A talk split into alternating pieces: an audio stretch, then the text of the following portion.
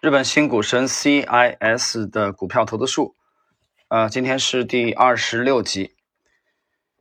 二十六集呢，我们继续来看本章第呃本书第六章的内容啊。这一节呢，主要是讲这个兼职炒股，因为他是之前是公司职员。从那之后，我做职员期间赔掉的钱不仅都赚了回来，资产也越来越多。总资产一千八百万日元的时候，正好赶上有一次我去中国出差。那个时候，国有资金正注入日本的银行里来处理不良债权，所以银行股一直在上涨。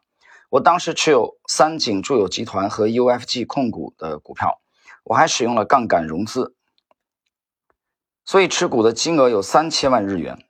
那个时候的杠杆率可以融到买入的现货股票价值的百分之八十的三倍，也就是最高可以融到三点四倍。使用杠杆的时候，担保的股票下跌的话，那么。总额就会以三点四倍的速度下跌，钱就会减少的很快。出差那天，我坐的是下午三点的航班，用手机看了一眼股价，已经涨停了。这样到第二天开盘为止，一直上涨的可能性很大。仅仅一千八百万日元的资产，却持有三千万日元波动大的股票，相当危险。而且当时中国还没有日本的手机信号，只能查到日经指数和纽约的股票指数，还只有中文和英文的信息。出差的时候拿到的补助是一天两万日元左右。结果我就只能想，哎，冒死持仓吧。结果是出差的第二天股票上涨，第三天暴跌，第四天又涨回来了。我回来的时候正好赶上又上涨了，已经超过出差前的价格。真心感叹感叹啊，回来的时机很好。如果不是去中国出差，按我的套路的话，涨停到第二天高开时不会卖，一旦下跌了就会卖。如果再上涨了，我会很傻的去买，但肯定赔钱了。所以这个时候。出差呢，结果是不错的。经历到了中国出差，我虽然没有想马上辞职，但是确实感到不方便。拜访客户的时候，也不能五分钟就啊低头看看手机啊。在回程的车上，终于可以看手机了。经常有出人意料的情况发生。所谓低开，就是午休结束，下午的时候开始下跌。这时候我一般卖股票的可能性很高。如果去拜访客户的话，一旦发生了继续下跌的情况很多。如果不是去客户那里，这本来是五十万日元，或者本来是一百万日元，或者本来是两百万日元，损失的金额随着资产的增加在增多。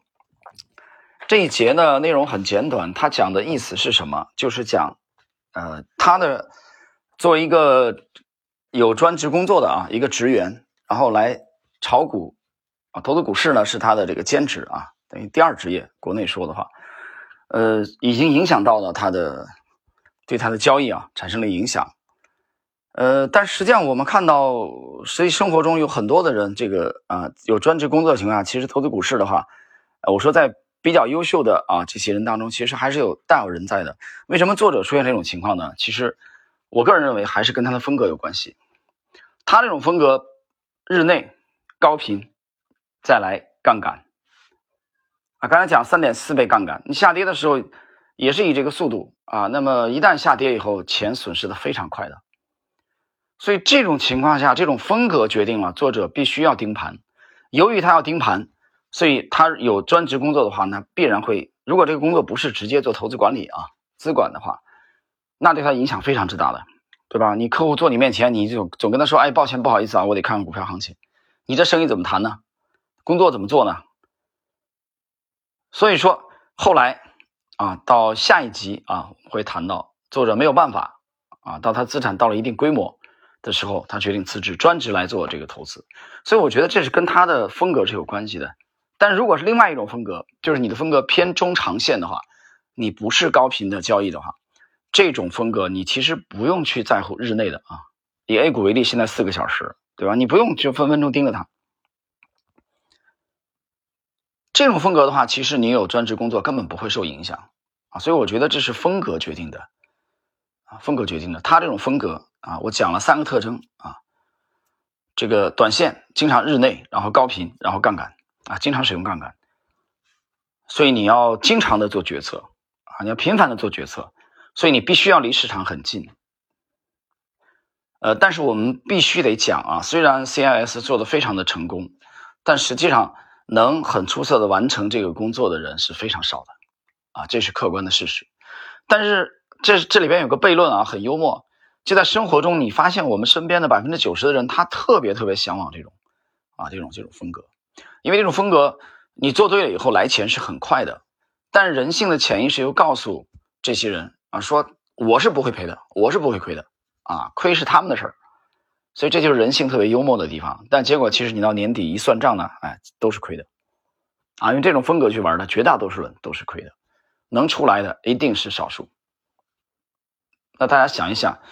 啊，你可以在身边自己去做一个调研，看是不是这样的啊。但是，呃，所以那一年的时候，杰夫贝索斯，我之前讲就跟巴菲特聊过这个事儿啊。他说：“你这，你这玩意儿也没什么神奇啊，就你大家都知道你的方法，对吧？为什么都不模仿你的？”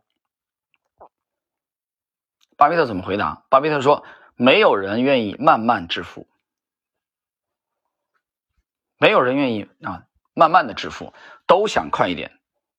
这个都无论是穷人、富人，其实潜意识都会有这种想法，对吧？不是这这这一年有一句话流行的，怎么说呢？啊，一年三倍不稀奇，难的是五年一倍。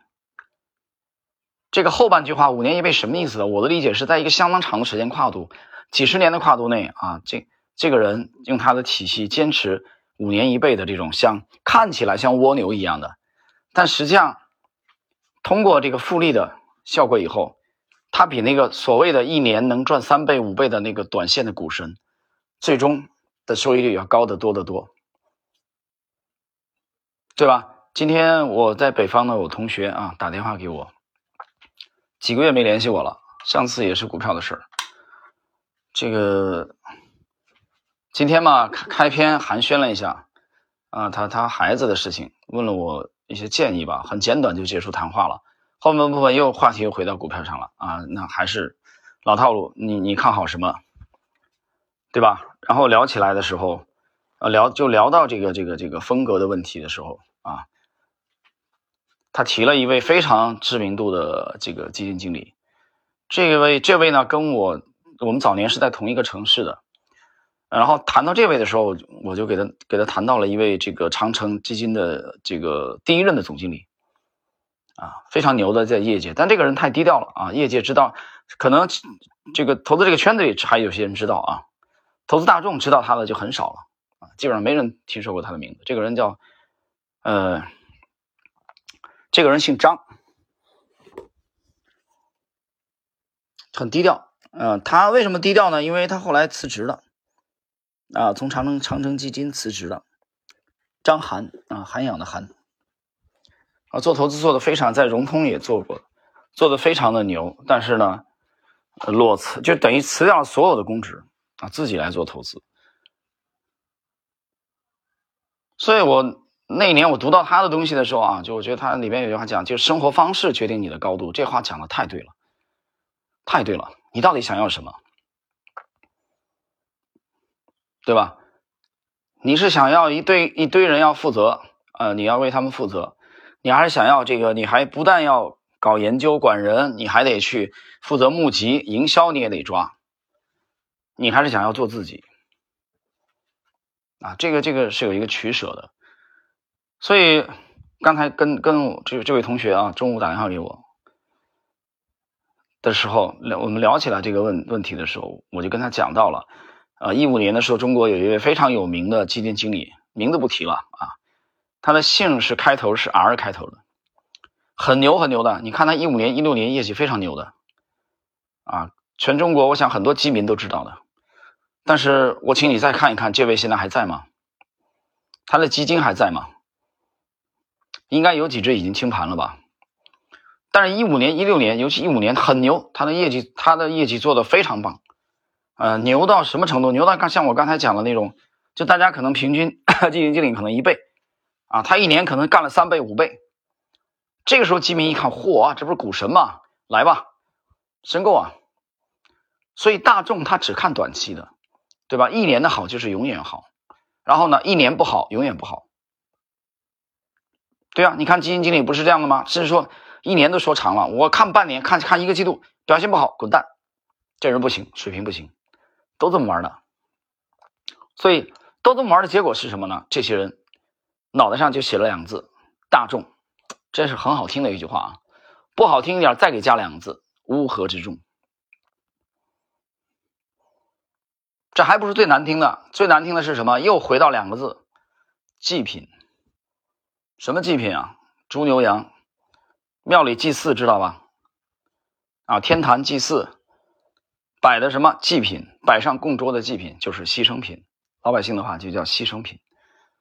谁的牺牲品？证券市场的牺牲品。所以想明白这个道理啊，我们去解读这个 CNS，我们也想看风格跟我们不一样的里边有没有值得我们借鉴的。因为这个不是我选的题，我讲的是这个听友选题的啊，点就点了好几回让让我去解读他这个。所以，呃。能不能看清楚人性当中的这个这个事情？哪个是大概率的事情？哪个是康庄大道？哪个是崎岖的小路？啊，哪个是华山背后的那个可以偷袭的？啊，有的地方九十度啊，上去一百个要摔死九十个，你到底选哪条路？所以这事儿自己要琢磨清楚。行了，我们今天呢就解读到这里了。